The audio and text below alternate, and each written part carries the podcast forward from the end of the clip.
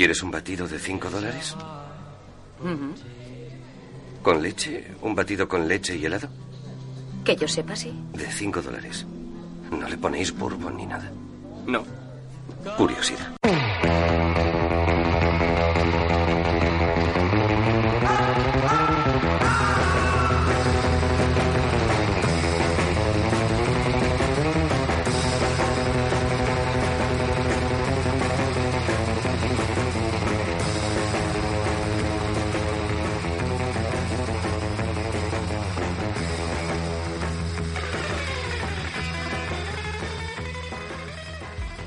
Buenas noches a todos. Yo soy Pablo Manuel Negra y esto es un batido de cinco dólares. ¿Y yo quién soy? ¿Yo quién soy? Tú aquí, enfrente mía, tengo al titán del bel canto, Pot Beckenbauer. ¡Hombre, gracias! Esto, a lo mejor hay gente que está escuchando este programa y no ha escuchado los otros dos. Haciendo Metapodcast, eh, estamos aquí reunidos y eh, hemos grabado cuatro podcasts hoy que vamos a ir eh, publicando uno, uno al día, ¿vale? A ver qué pasa. Como, mira, batido cinco dólares es un... Yo, yo lo describí el otro día como el coño de la Bernarda. O sea, quiero decir...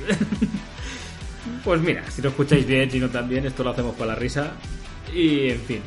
Eh, entonces, claro, he ido presentando a Podcast Network cada vez de... De una forma de distinta. Una forma distinta. Sí, sí. Yo le he preguntado, ¿tienes un nombre distinto para cada podcast? Y me ha dicho, sí. Eso, eso ha pasado. Pues venimos a hablar ahora de Mandy. Bravo, cojonuda.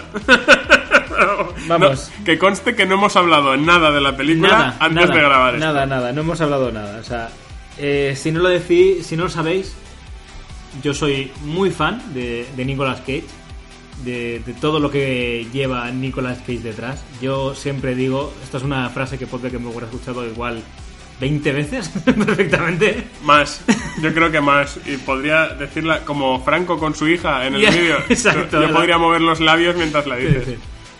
Nicolás, que ese es el mejor sobrador del mundo. La realidad se le queda pequeña. Y he movido los labios mientras, pero me da sí, sí, la sí. risa. Sí, sí, sí, sí. Entonces, claro, esta es, además esta es una película con que la gente a top, se puso muy a tope enseguida en, en redes. Yo no quise ver ningún tráiler, solo he visto alguna fotografía que pululaba por la red. No sabía nada absolutamente de la película, a mí me, me ha petado el cerebro, o sea, es lo que esperaba y, y hasta más. O sea, me, me ha encantado, ¿vale? Es una película que no puedo esperar a tenerla en Blu-ray y ponerla en mi sección de, de Nicolas Cage, porque tengo una sección de Nicolas Cage. Y además yo le, la pongo... con Ghost Rider Espíritu de Venganza y Drive Angry, como una especie de trilogía en la que Nicolas Cage ah, se venga que no me dejas decirla Nicolas Cage se venga y Nicolas Cage lucha contra seres di- diabólicos. ¿Qué es lo que pasa? Pasa es que en esta, bueno, ahora, ahora hablaremos de los seres de los seres diabólicos de esta mm. película, ¿no? Pero eh, a mí me, sabes que yo estoy en el extremo opuesto. O sea, Nicolas Cage como personaje me, me despierta simpatía. Sí, pero que tú no te ves las pelis. Eh, me veo dos. O sea, yo, la que realmente te interesa. Me, antes de esta vi Tokarev, pero es que el en medio ha hecho como quince. Entonces, bueno. ¿Quieres que lo miremos? A ver cuántas películas tiene en medio de Tokarev. Venga, vale. Venga, vale, aquí estoy. Tengo I M D B. Actor. Vale, vamos a ir a Tokarev. Tokarev, dos mil catorce. Outcast, que está, yo creo que tiene un batido muy rico. Desaparecido sin rastro, son dos. Caza terrorista, yo las voy diciendo y tú vas manteniendo la cuenta. La noche de los desaparecidos, Escándalo en el poder, Snowden, Policías corruptos, Objetivo Bin Laden, Hombres de valor, Como perros salvajes, diez, Mamá y papá, once, La hora de la venganza, doce, Inconcebible, trece, El agente, catorce, Arsenal, Teen Titans Go, la película. Y esta no se ha estrenado todavía, pero para dos mil dieciocho faltan Spider-Man Un Nuevo Universo y Primal. Espera, tócate la polla. dieciocho títulos. Mira, Outcast sí que la sí que la vi, que la vimos juntos. Pero en cuatro años, ¿eh? Pero... No. y la de Policías Corruptos, ¿se llama? Sí, hostia, yo tengo muchas ganas de ver esa, esa peli también. Me, me gusta mucho el póster y el, el tagline. Que es la del bigote ahí de... de Elijah Wood. Y que dice, los mejores policías son los peores delincuentes. Y yo, bravo. Esa tengo curiosidad. Pero que lleva un ritmo frenético el hijo de puta. De hecho, mira, el Elijah Wood tiene que ver con esta película, aunque no salga. Porque parece ser que hace tiempo el director de la película, Panos Cosmatos, que por cierto, yo he descubierto que es hijo de George P. Cosmatos, que es director de Cobra y de Rambo Acorralado parte dos. Vaya, con Avery no te ha salido bien. No, no, pero, pero con este sí. Pero con Que os mato. Sí, sí, sí, sí, sí. No, no hay muchos tampoco, supongo. No, claro, claro. Además, dices, joder, fíjate, si es que es el mismo apellido. O sea, sí, sí. No. Pues eh, tuvo una conversación con Nicolas Cage porque quería que la, que la protagonista... Bueno, que saliera en la película, pero eh, quería que Nicolas hiciera el papel de, del líder de la secta, de, de Jeremiah. ¡Oh! Y Nicolas le dijo, no, no, no, no, no, yo quiero la otra, yo quiero el, el bueno. Pues hubiera sido enorme. También, cre- también. Yo ¿Crees creo... que hubiera enseñado la chufa? Nicolas Cage, o sea, seguro, seguro que sí. Eh, claro, eh, Nicolas, Nicolas... le das gritar ensangrentado y ¿cómo te va a decir que quiere el otro papel, no? Es que, es que no, no puede ser. Mira, ¿no? En mis anotaciones tengo un punto que es el grito. Ya. Y, y no el de Munch. No, no, ya, ya llegaremos, ya llegaremos, pero... Claro, el tema este que por, que por lo visto al principio, o, o por lo menos el primer concepto que tenía... Eh, Cosmatos de la, de la película es, era como una lucha entre la, la juventud y la veteranía, y por eso él pensaba en alguien joven para, para el protagonista, Red Miller, ¿no? Pero eh, se ve que a raíz de por, él y Jabul los puso en contacto otra vez a estos dos y estuvieron hablando, volvieron a hablar de la película y tal, y claro, es que yo creo que Cosmatos dijo, ¿cómo no? Que cómo no, o sea, según he leído está la excusa como que hablaron del amor y de y de la pérdida, ¿no? Y que esto le dio como que, pero claro, no, es que Nicolas y que Elijah Wood desde el anillo no ha perdido otra cosa y Nicolas no deja de perder, o sea, sí. La venganza es su modo de vida. No, no, es que es que a ver, yo la meto en esta trilogía así un poco más, más cerrada que he dicho yo, ¿vale? Mi, mi paja mental número siete, creo que a lo largo de la mañana.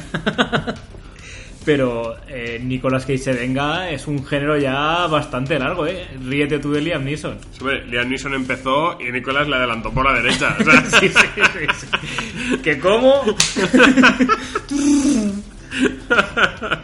Pero vamos, además también van moto en esta película, ¿eh? Que por cierto, ayer me enteré, porque claro, en la, en la película hay un momento que sale con unos tatuajes que digo, hostia, Nicolas Cage debe tener tatuajes de verdad. Y lo busqué en Google. Nicolas Cage tiene tatuajes, pues tiene uno de Ghost Rider. Toma. Uno de sus mayores éxitos, ¿o no? Bueno. Ya hablaremos. Es que Ghost Rider a mí también, ¿eh? Está para podcast. Y si eres muy sólido, para paja, pero para podcast. Bueno, y volviendo a la, a la película, es que... Es que es deliciosa esta, esta película, no te engaña ni... Yo creo que no te engaña, vamos. Si tú has engañado a ver esta película... Yo qué sé, o sea, ¿qué te esperabas? Que te fueras a encontrar, ¿no? O sea, esto es como, como cualquiera de Viernes trece, sabías a lo que venías. Pero es que en ningún momento. Además, no sé si a ti te ha pasado la... Incluso la, la banda sonora de Johan Johansson y todo. A mí, el aire, yo creo que Carpenter podría haber dirigido una película similar. Sí, en algún momento de su carrera. Justamente la banda sonora es la hostia. O sea, me, me mola mucho. Tienen... Bueno, yo vengo un poco del mundo del, del metal y del, y del rock duro y tal. Y tiene muchas referencias y mucho... Está, mismamente las camisetas de Mandy eh, ya son todo un guiño, ¿no? Y, y están muy bien integradas esas canciones, esa banda sonora de rock heavy eh, con la banda sonora original, ¿no? Con el score o como se llame. Que, que el tipo este, además me lo, me lo he anotado porque no sabía quién coño era Johan Johansson y, y es pues el que hizo la banda sonora de La Llegada, de Sicario, La Teoría del Todo. Bueno, son películas que más o menos han tenido su éxito, pero si acaso la de La Llegada, ¿no? Es una película en la que el sonido también es bastante importante, pero aquí, bueno, hace un trabajo bestial. Ahora comentaremos cómo se articula la banda sonora con, con todo esto. Y de hecho, en... O sea, si yo no pensé, pensé lo de Carpenter, pero no pensé en Lynch porque dijo, porque, porque digo, esto hay una narrativa y tiene una trama. Y Lynch, lo, lo que es la narrativa a nivel de trama, no su, no su fuerte, pero porque se la pela. O sea, no porque sea una debilidad de Lynch, es porque dice, mira, yo para qué te tengo que contar una historia que empieza y acaba. Yo te cuento mis mierdas. Claro. Sí, sí. No, pero incluso la primera parte, la primera mitad de esta película, bueno, para mí Mandy... Sí, tiene eh, dos partes. Tiene dos totalmente. partes, muy diferenciadas. Bueno, incluso la propia película tiene capítulos. Sí. Pero, pero sí que es cierto que hay dos mitades, además. Prácticamente es... La película dura dos horas, pues es que es cada hora una, es, es una sí. y una. Sí, sí. Entonces, la primera mitad, que es la más dramática, la más artística, hmm. la que te mantiene más en tensión, así más, más turbia, podría ser de Lynch perfectamente, porque hay cada pajote ahí mental... que te cagas, ¿no? Y luego ya la segunda parte es cuando llega la traca, cuando sí, llega sí, sí, sí. El, el festival gore de risas. No, y además que a nivel de, de fotografía, la película es una pasada. Es espectacular. O sea, es, es, es brillante en todos los sentidos. O sea, hay, hay planos... No, no, es bastante oscura, de hecho. No, juega mucho con este rollo de los neones, sí. que por esta parte también yo eh, lo, lo comparo con el director de Drive, con Nicolas Winding Refn. Me ha costado muchos años aprenderme el nombre... Sí, he visto que lo has hecho del tirón. Sí, sí, sí. sí que sí. Nada me pare, porque como suena el timbre ahora, me joden. Que, por ejemplo, en eh, Only God Forgives, ¿no? O Forgives. For, for, forgives, pues, creo. Eh, también juega mucho. Él en su filmografía, los leones le vuelven locos. Y lo ha puesto, ¿no? Además, la película está ambientada en el ochenta y tres. Luego he visto que, que está ambientada en el mismo año que la anterior película de Panos Cosmatos, que yo no he visto, pero que vamos... Y la, la ha marcado ese año. Sí. Visto lo visto, le echaré un ojo a ver a ver qué me encuentro, ¿no? Aunque no esté Nicolas. O sea, ojalá esto sea una, una dupla que continúe muchos años. Es que ha, ha potenciado todo, ¿no? Hablaremos más de Nicolas en la segunda parte, supongo. O sea, en la segunda parte de, de, de la peli. Pero a nivel visual, como, como comentabas, es, es una pasada, ¿no? Juega con, mm. con los rojos, los violetas, el azul oscuro casi negro... Eh... También es una frase que tienes que decir sí. seguida, si no, no... Eh, no, pero por el título de la peli. Sí, sí, ya, ya. Eh, me... Película que yo no he visto. Ni yo, ni pienso. y, y mira que está en Flixol, ¿eh? Pero no, no, no, no lo ver. Y tengo cuenta, ¿eh? El primer día que se inauguró yo, cuenta yo de Flixol. Yo creo que eres el primero también. Pues mi lista, mi lista de cosas que quiero ver ya son trescientas y pico. Muy bien. O sea, pues, dicho esto... La verdad es que visualmente es, es una pasada y, y potencia muy bien cada, cada matiz de la, y por eso decía que la música se integra muy bien en, ese, en esa cosmología, en ese universo de color y, y turbidez. Es que es, es muy turbio. Eso sí, estoy viendo el, el cartel que, porque lo veo en tu tablet, el que tienes delante. Es muy jodido. El cartel es una puta pasada, pero es muy jodido que eso lo subas a Facebook y quede bien, porque los rojos se pixelan. No, no, o sea, yo, yo que lo he subido ha quedado del culo. Pero el cartel, el cartel es una pasada, o sea, es, es un cartel que me podría colgar perfectamente. Sí, sí, es, es, es, no sé. Es que todo en esta película, es que es como un cerdo esta película, es que no se desaprovecha nada. Inciso, porque justamente esta semana con mis compañeros de trabajo he tenido una conversación sobre los cerdos. Vale. Pues fíjate, te voy a decir, ¿sobre los cerdos? Pues sí. Esto va dedicado a todos los que dicen que, de, que varía, de, desvariamos mucho, ¿no? Que divagamos mucho en las grabaciones. Del cerdo se aprovecha todo, pero yo me di cuenta de que hay una cosa que no se aprovecha. ¿Qué? La leche. No, tú, tú beberías leche... Imagínate, vas a Mercadona y ves ahí, leche de cerda. ¿Comprarías? Queso de cerda. Sí. cien por ciento cerda. En leche, porque yo no soy muy lechero, pero queso ya sabes que sí. No eres muy lechero, no. Pero queso ya sabes que yo... Todo pues, mejora con queso. Pues busqué en Google. Puse leche de cerda. ¿Vale? Porque digo, esto, aquí hay un nicho que nos está explotando. Tenemos cerdos a cholón, pero no estamos sacándoles leche. Y eh, el primer artículo que encontré decía... Seguro que alguna vez en tu vida te has preguntado a qué sabe la leche de cerda. Y yo, ¡bravo! Ahora ya me interesa que... Pues dicen que es deliciosa, que está muy rica. Y que el queso, el que han hecho el queso con leche de cerda, que, que está muy bien, que es cremoso, que sabe así un poco como a queso viejo. Digamos que el poder de la carne del cerdo ha tapado, ¿no? No, no, pues no se comercializa la leche de cerda porque no saben cómo ordeñarla. De hecho, eh, comentaban en ese artículo que una de las leches más nutritivas que han descubierto es la de jirafa. Hostia. Pero no saben cómo coño se ordeña una jirafa. De hecho, como mínimo con un taburete. la, la leche de jirafa que, que se ha testado en laboratorios y tal, eh, se consiguió sedando a la jirafa para extraérsela, porque no sabían cómo sacársela. Y en el caso de las cerdas, es que en el posparto, porque claro, una condición sine qua non para que un mamífero de leche es que se haya quedado embarazada la hembra, en el posparto se vuelven muy agresivas. Entonces es como, hostia, acércate que verás que te pega un boca... eso te pega un bocado y te arranca la mano, ¿eh? No, no, ves que, que, que comen ruedas de camión. Y cadáveres. Sí, sí. O sea... y, y por eso es. Muy bien, pues hasta aquí el, la, la sección de, del cerdo. Pues si quieres, a ver, ya hemos un poco hablado del gran Nicolas Cage, ¿no? Como, como persona que, claro... Lo, Lo tapa todo, ¿no? Pero el reparto está bastante bien conseguido.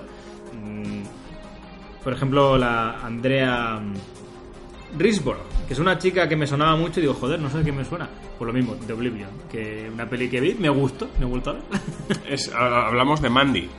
Sí, sí, el exacto. El de Mandy. A mí es muy inquietante, ¿eh? Sí, tiene una cara muy inquietante esta Yo pensaba chica. que ella era la semilla del mal en la película, ¿eh?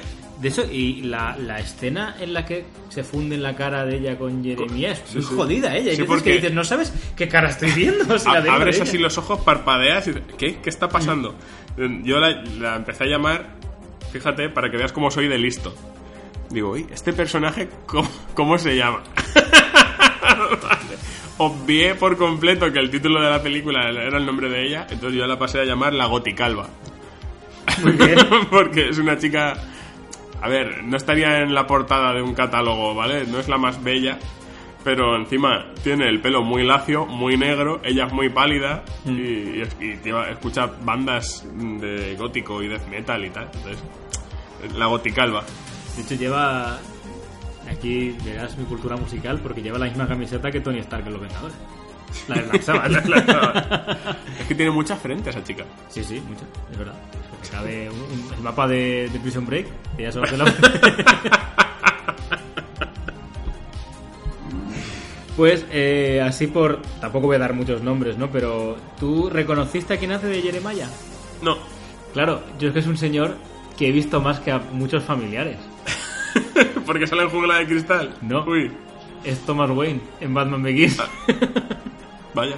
Claro, me costó aceptar que ese señor era malo. Digo, ¿cómo va a ser malo Thomas Wayne? No, pues, eh, coño, esa parte, están muy bien los dos, ¿eh? No, no, no. Tanto el, ella el, como está él. Está espectacular. Él, él, vamos, lo, lo borda su papel. He leído por ahí que hay referencias a Charles Manson. Uh-huh. Y más fue como... Le dijeron, Charles Manson, tú fíjate por aquí y tal. Y de hecho hace música como hacía Charles Manson. Sí, sí, sí. Es un, un gafapasta al que se le sube el ego. Un poco como Isabel Coixet, pero saliendo a la carretera. Y se... monta un grupo de tarados, como una familia, entre comillas, porque no sé cuántos vínculos de sangre puede haber ahí, porque si van captando peña, se monta como una familia de adoradores, ¿no? Y él cree que es la nueva llegada de Dios a la Tierra. Y está muy guay. La escena, bueno, no sé si hablamos de ella ya. Nah, vamos a ir hablando tampoco. La escena en la que él eh, se despelota, ¿no? Cuando intenta eh, llevar a Mandy hacia su hacia su lado, ¿no? Hacia el lado oscuro, nunca mejor dicho. Y no lo consigue, ¿no? Porque este tipo se acerca a gente con problemas, gente con alguna tara y con... Eh, drogas eh, y con sustancias psicoactivas y con jugando mucho con las luces, con la ambientación y con una oratoria que tiene bastante entrenada, eh, acaba volviéndolos completamente locos y haciéndoles creer que él es Dios en la Tierra. Y el personaje de Mandy mola un montón porque es la primera que le planta cara, no, que se ríe en su puta cara, que se, se descojona de él, ¿no? Y de su cacahuete y de, y de su little penis y, y es, es brutal, ¿no? Y él, esa impotencia que siente él cuando ella no solo no se cree que, que sea Dios, sino que se está burlando, y como a los otros les grita, no, no miréis, no me miréis, aparte, porque no vean su, que realmente es humano, ¿no? es, es, esa escena me moló mogollón, para mí de lo mejor de la peli. Y luego el último nombre que quiero comentar, Bill Duke, es un hombre también que ha salido mucho en, en mi pantalla de, de cualquier televisión, eh, uno de los malos de Comando, uno de los integrantes de... de Depredador. Yo cuando vi los títulos de crédito Bill Duke dije, oh, qué guay, Bill Duke, en qué estima te tengo. Y mola, hace, hace el papel de Christopher Walken en, ¿cómo se llama esta película? Eh, la del vampiro. en Adicción. Adicción. Que sale a mitad de película, da un rollo y, y se pira. Y se pira, no puede aparecer, ¿no? Sí. Pero mola, mola, ¿no? Está guay, ¿no? Sí, es el que está en la caravana, ¿no? Sí, es, que... es el momento... Es el, digamos que es la escena que divide la, las dos partes de, de la película, sería el momento en que se encuentra... También es un personaje muy rollo Tarantino, ¿no? No sé si estás de acuerdo, pero sí, podría salir sí. en Kill Bill perfectamente. Es de... ¿Y vas a matar a ese cabrón, el que sea que haya hecho esto? Sí, sí, vamos, le voy a dar estopa. Ok, toma. Que sirva para algo. Sí, sí, también me recordó un, un poco a, a este rollo, ¿no? A ver, la película... Es que es Hattori Hanso. Sí, sí. Ya lo hemos dicho así un poco antes, pero la película no deja de ser eh, una peli de venganzas, ¿no? O sea, secuestran a la chica, muere y, y me vengo. O sea, y muere... Que la escena de la muerte también es bastante sí, heavy sí, y le hacen de todo, le hacen de todo a la pobre. Mm. Yo qué sé, estaba calva, pero joder, no, pero... se merecía un final feliz. Claro, ya lo hemos comentado, ¿no? La primera parte de la película tampoco nos podemos meter ni nos vamos a meter en escenas concretas, pero es como, tú lo has dicho, ¿no? Prácticamente parece como, como un sueño, es muy onírica, de hecho se habla mucho de los sueños, ella... Mandy describe varios sueños, incluso varias escenas de, de infancia, ¿no? Algo jodidas.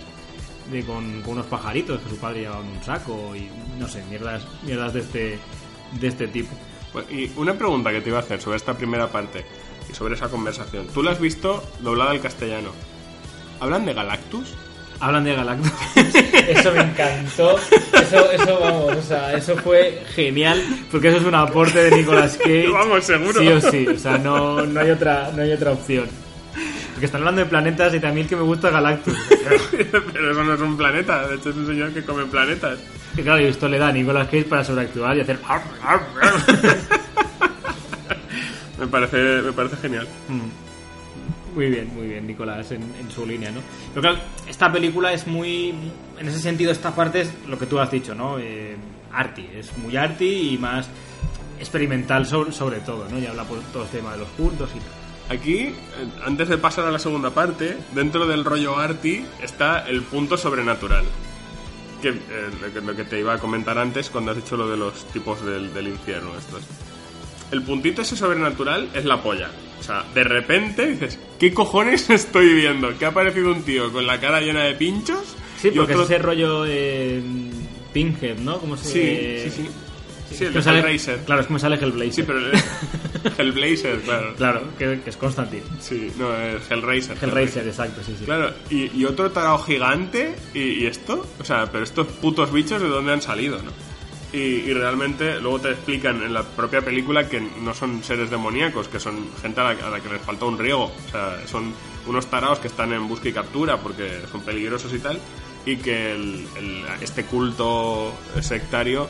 Eh, tiene contactos con ellos y por eso los llaman para que entren en casa de Nicolas y de Mandy. Claro, es que tienen, son tres que van ahí... O sea, pero como están todo el rato jugando con la droga y el, los venenos y el rollo este onírico, eh, tú llegas a, a dudar, es decir, ¿esta gente de dónde ha salido? Claro, claro, ese es el rollo, ¿no? Porque además, eh, cuando, porque él, el, el Jeremiah este...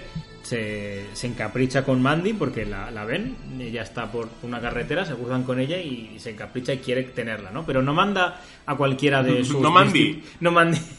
A cualquiera de sus discípulos o algo, ¿no? A, no, no, llámalos a ellos y además eh, al gordo este rizado, que es muy creepy también, el de los sí. Ricitos así, sí, sí.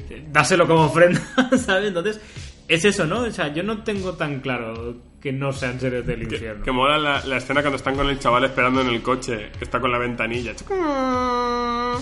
Bueno, eso, es que eso, eso también me parece muy tarantiano, en plan, pero quiero parar. No, además, bien, estos piden bien. Sangre por sangre, ¿no? Como, no, no, tú tráemela y luego ya te daré más sangre, ¿no? Todo, todo este rollo, ¿no? Y claro, una vez... Pasa todo esto, está el show, el gran show de, de Nicolas Cage. El festival es, de sobreactuación es, y el más difícil es, todavía. Es, es maravilloso. Yo llevo muchos años diciendo que, que Nicolas Cage tiene que tirar por aquí, ¿no? Porque... Y yo creo que lo digo desde Kick-Ass o incluso antes, ¿no? Lo que mejor se le da al Nicolas Cage actual es esto. Es sí. En la línea y es donde más funciona. No sé hasta qué punto él es autoconsciente. Pues claro, él es, él es muy mágico. Sí. O sea, él... De hecho, eh, en, el, en el sótano de Radio Belgrado, que hace poco hicieron un programa sobre Peggy Sue se casó, hablaban que para este papel de esta película eh, él dijo que como hacía adolescente, que se había basado en no sé qué dibujo animado y que iba a hablar con una voz chillona y pipida. Y así como... y dices, porque es su tío, si no le da a alguien una hostia. Porque la, esa peli es de, de, es de Francis Ford Coppola, ¿no? Y de hecho sí. Me parece que fue la última vez que colaboraron. O sea, que mira, Nick, no te aguanto más. Nicolas Cage es un señor muy del método. En Besos de Vampiro, por ejemplo, decidió comerse dos cucarachas. Pero reales, decían, no, no, pero Nick, que te hacemos una así de mentira. No, no, la de cucaracha, la de verdad. Y repite, toma, por si acaso no ha salido bien, ¿no? O sea, que él siempre ha sido muy intenso, incluso con Lynch, que, es, que digamos que son dos figuras que dices, joder, estaban destinadas a darse la mano. Una ya. O sea, no volvieron a colaborar por, por lo mismo, ¿no? Porque es, es que tiene que ser complicado trabajar con él, ¿no? O sea, tiene, tiene que ser duro, pero la, o sea, el momento del grito. O sea, la, ese grito que te divide las dos mitades, cuando él se queda ya solo en casa... En calzoncillos, además. En calzoncillos, en calzoncillos. Y se da cuenta de lo que ha ocurrido. Ese grito, que además es largo, ¿eh? Es largo y con variación en el ritmo, en el tono... Sí, sí, sí, porque además a la nevera... Co- no, no, está en el baño. Y en el, en el baño saca una botella de, no sé si era vodka o, o qué, bueno, pero... Va bebiendo, gritando, se sienta, grita... grita. Es un acting espectacular. O sea, ahí... En, en la sala, no sé en la tuya, pero en Sitges la gente empezó a reír y a aplaudir.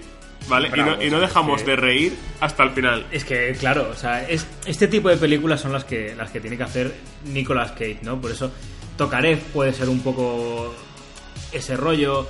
Eh, claro, es que pues la, la segunda de Ghost Rider yo creo que ya es más autoconsciente. De hecho, los directores son los de Crank. Y dije, claro, estos tarados son los que... De este mismo año, la de Mom and Dad, que la, la he nombrado yo, que creo que todavía no se ha estrenado. Pero yo he visto, yo la he visto, la vi dos veces, dos días seguidos, y cuando se estrene en cine iré a verla, porque es que parece espectacular.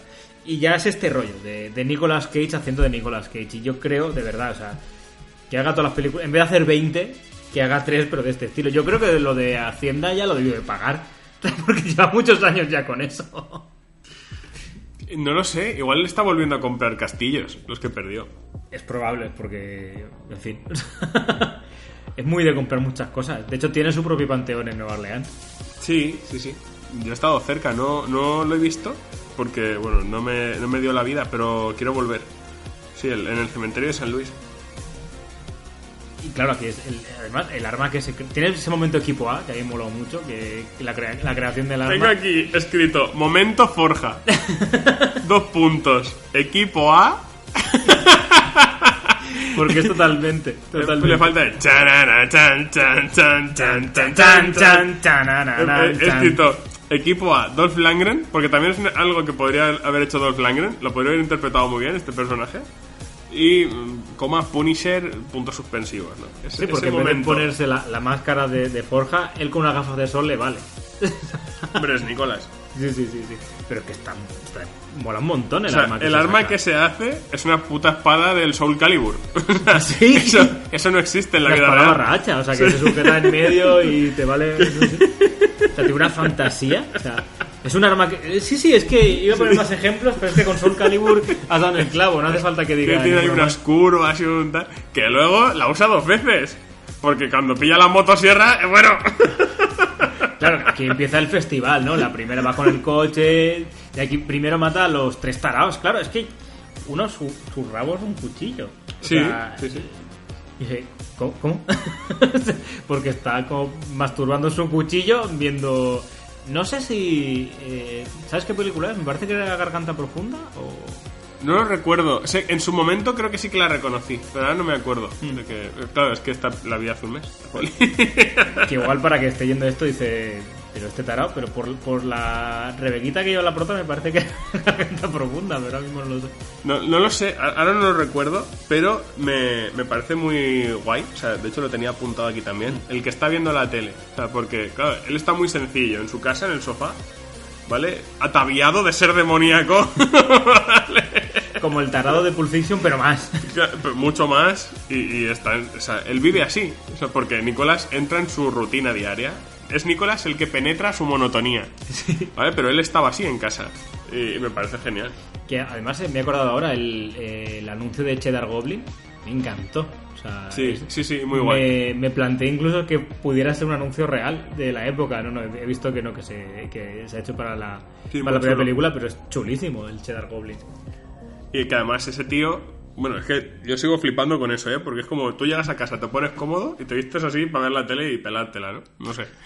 Pero es lo de la sangre, que es el momento sangre, es muy guay y muy de risa y muy de aplaudir. Sí, sí, sí, cuando acaba... Claro, es que cuando acaba Nicolas Cage ensangrentado es que, bueno, es para dar palmas por las orejas. Y que se la está tragando, porque le está saltando la puta sangre a la cara proyectada ahí como un sifón. Y él sigue gritando. ¡Ah! ¡Ah! Chico, cierra la boca. ¡Ah! Sí, sí, o sea, hay muchos... O sea, el, el, el Not the Beast, o sea, de, de Wickerman, yo creo que se queda cortico con, con cualquiera de los gritos, ¿no? A mí Nicolas Cage gritando también me, me encanta, es una de, de mis filias. O sea, es que esta película es, es muy para mí. O sea, sí, sí, sí. Me, me ha encantado, me ha, me ha vuelto muy, muy, muy loco y no descarto volver a ir a, a verla antes de que, de que la quiten, ¿no?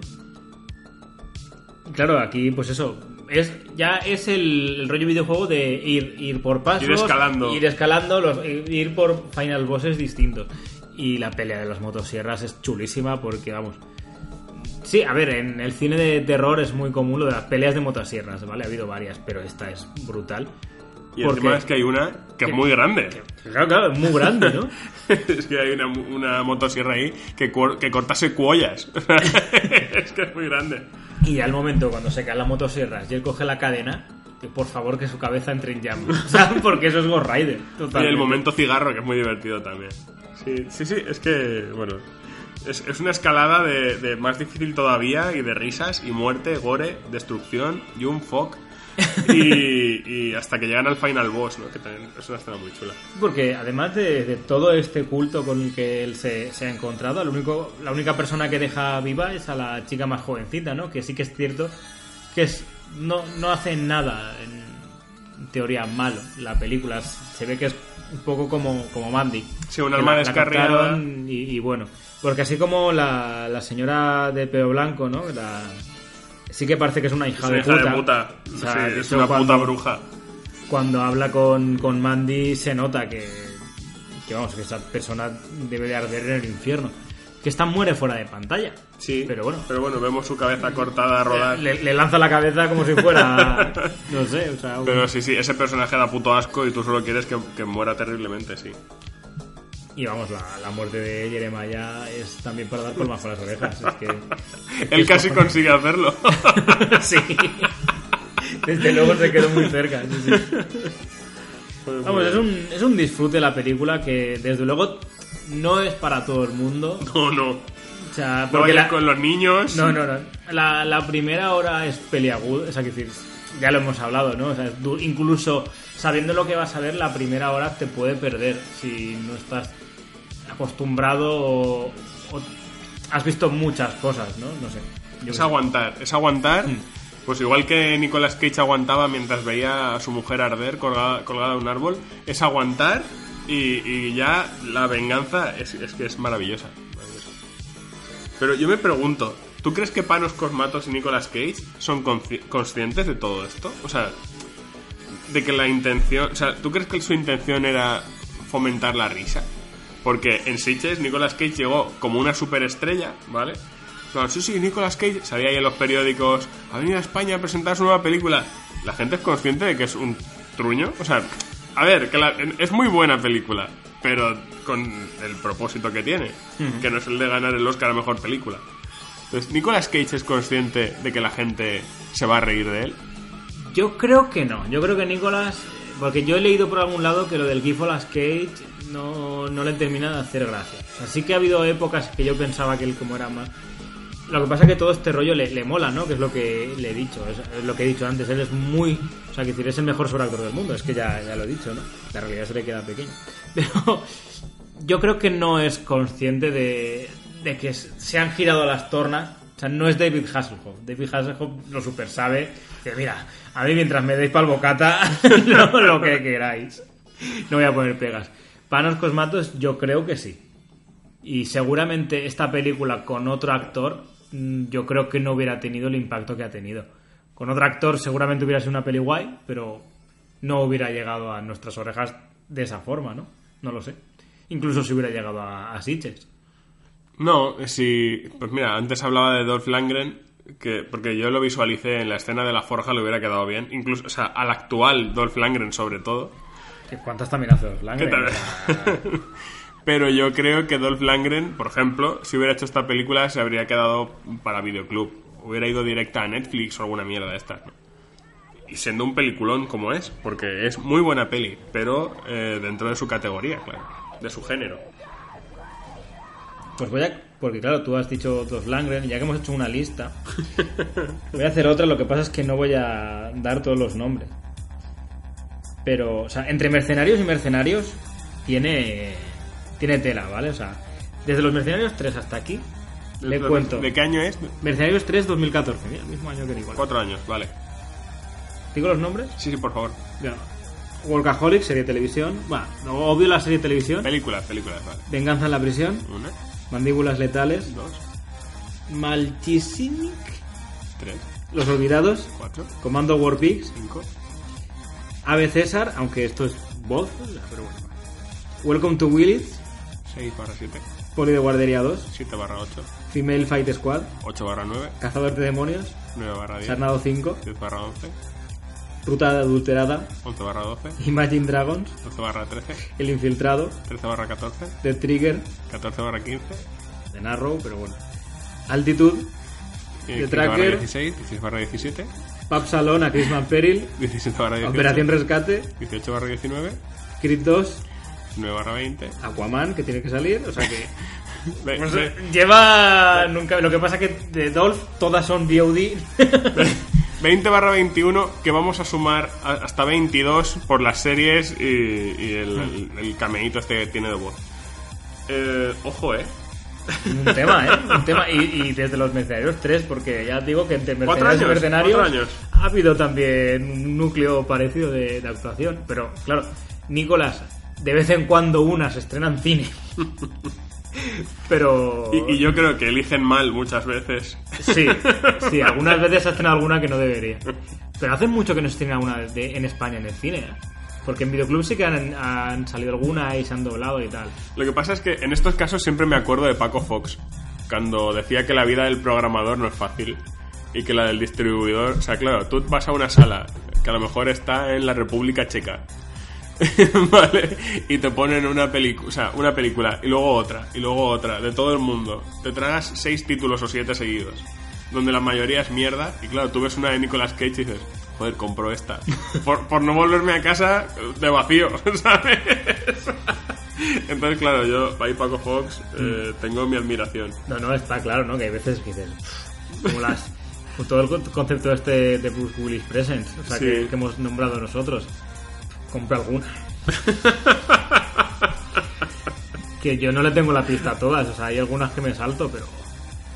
Joder. No, desde luego que no es fácil ser verde, ni ser Guillermo del Toro, ni, ni programador, ni distribuidor. No, no, nada, nada es fácil. Pues un disfrute, o sea, cojonuda. Yo creo que este es un... Nos ha quedado cortito, pero creo que no hace falta intenso más, porque sí, si sí. quieres, hasta el final podemos gritar. Como ¡Ah! ¡Ah! Iba a gritar como, como Schwarzenegger. Ahí...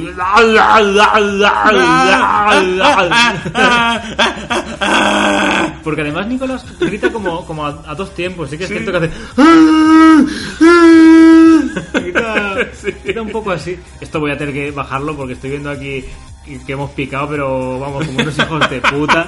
A toda esta parte, a ver cómo, cómo hago yo para, para no reventar los oídos a la gente, ¿no? O bajar los decibelios, pero es que da igual. Es que se merecen eso, porque es lo mínimo que podemos darles para emular al grande. Al gran, al gran Nick, sí, sí, yo, vamos. Que puedo, es que, en fin, podría estar, podría estar horas hablando de, de Nicolas Cage. Yo no. Ya, yo sé, lo sé. Y este es el cuarto programa que grabamos del tirón. Vamos a comer. Vamos a comer, exacto, que ya ya hambrecica, ya ya hambrecica. Sí, que sí, es sábado sí. y me he puesto el despertador. Total, para llegar aquí a las dos de la mañana, hijo Joder, de perra. Te me habías dicho que hay un puto mercadito al lado de tu casa, que están cortadas todas las calles. Que tú has salido a las once de tu casa, ¿eh? Pues es que no encontraba mi coche. Esa es otra historia. para, para otro día. En fin, muchas gracias por haber llegado hasta aquí. A Pod, porque a los tres ya, y a los oyentes. Tres no, cuatro, cuatro, cuatro programas. Cuatro, cuatro. En fin, lo dicho, muchas gracias. Adiós. Hasta luego.